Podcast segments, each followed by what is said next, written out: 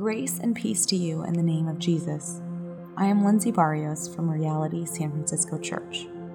Today, we're reading and occasionally pausing to pray through Matthew 11. Feel free to pause this recording at any time if you'd like to reflect longer, and we encourage you to journal as you listen if you can.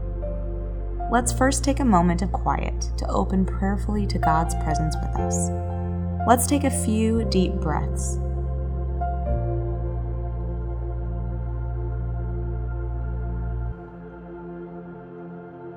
Be still.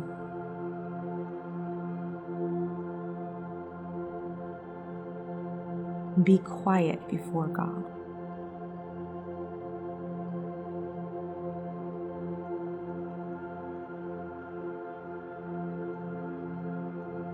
Let's read Matthew 11 together now. And as I read, listen for one word or phrase that stands out to you. Matthew 11. After Jesus had finished instructing his twelve disciples, he went on from there to teach and preach in the towns of Galilee. When John, who was in prison, heard about the deeds of the Messiah, he sent his disciples to ask him, Are you the one who is to come? Or should we expect someone else? Jesus replied, Go back and report to John what you hear and see. The blind receive sight, the lame walk those who have leprosy are cleansed, the deaf hear, the dead are raised, and the good news is proclaimed to the poor. Blessed is anyone who does not stumble on account of me. As John's disciples were leaving, Jesus began to speak to the crowd about John. What did you go out into the wilderness to see? A reed swayed by the wind? If not, what did you go out to see? A man dressed in fine clothes? No, those who wear fine clothes are in kings' palaces. Then, what did you go out to see? A prophet? Yes, I tell you, and more than a prophet. This is the one about whom it is written I will send my messenger ahead of you, who will prepare your way before you. Truly, I tell you, among those born of women, there has not risen anyone greater than John the Baptist. Yet whoever is least in the kingdom of heaven is greater than he. From the days of John the Baptist until now, the kingdom of heaven has been subjected to violence, and violent people who have been raiding it. For all the prophets and the law prophesied until John. And if you are willing to accept it, he is the Elijah who was to come. Whoever has ears, let them hear. To what can I compare this generation? They're like children sitting in the marketplaces and calling out to others We played the pipe for you, and you did not dance. We sang a dirge, and you did not mourn. For John came, neither eating nor drinking, and they say, He has a demon. The Son of Man came, eating and drinking, and they say, Here is a glutton and a drunkard, a friend of tax collectors and sinners. But wisdom is proved right by her deeds. Then Jesus began to denounce the towns in which most of his miracles had been performed, because they did not repent. Woe to you, Chorazin! Woe to you, Bethsaida!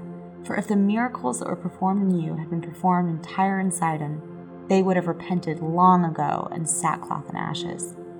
But I tell you, it will be more bearable for Tyre and Sidon on the day of judgment than for you. And you, Capernaum, will you be lifted to the heavens? No you will go down to Hades. For if the miracles that were performed in you had been performed in Sodom, it would have remained to this day. But I tell you that it will be more bearable for Sodom on that day of judgment than for you. At that time, Jesus said, I praise you, Father, Lord of heaven and earth, because you have hidden these things from the wise and learned, and revealed them to little children. Yes, Father for this is what you were pleased to do. All things have been committed to me by my Father. No one knows the Son except the Father, and no one knows the Father except the Son, and those to whom the Son chooses to reveal him. Come to me, all you who are weary and burdened, and I will give you rest. Take my yoke upon you, and learn from me, for I am gentle and humble in heart and you will find rest for your souls. For my yoke is easy, and my burden is light.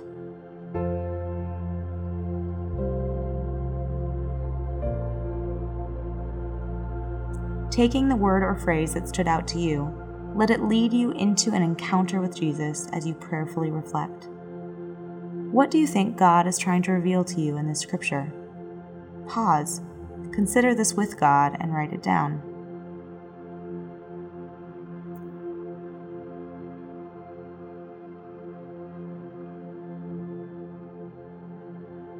Now, turning your focus outward and see what applying the scripture to your life might look like. Consider prayerfully what's one way this scripture might apply to your life today. Take a moment to consider and write down what you are hearing.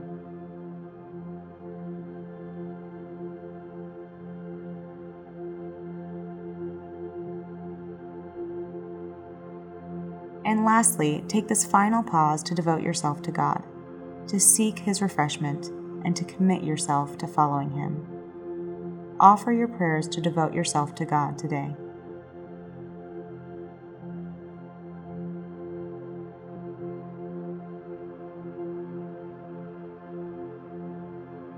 Thank you for joining me in today's bread reading. We'll continue tomorrow with a reading from Psalm 90.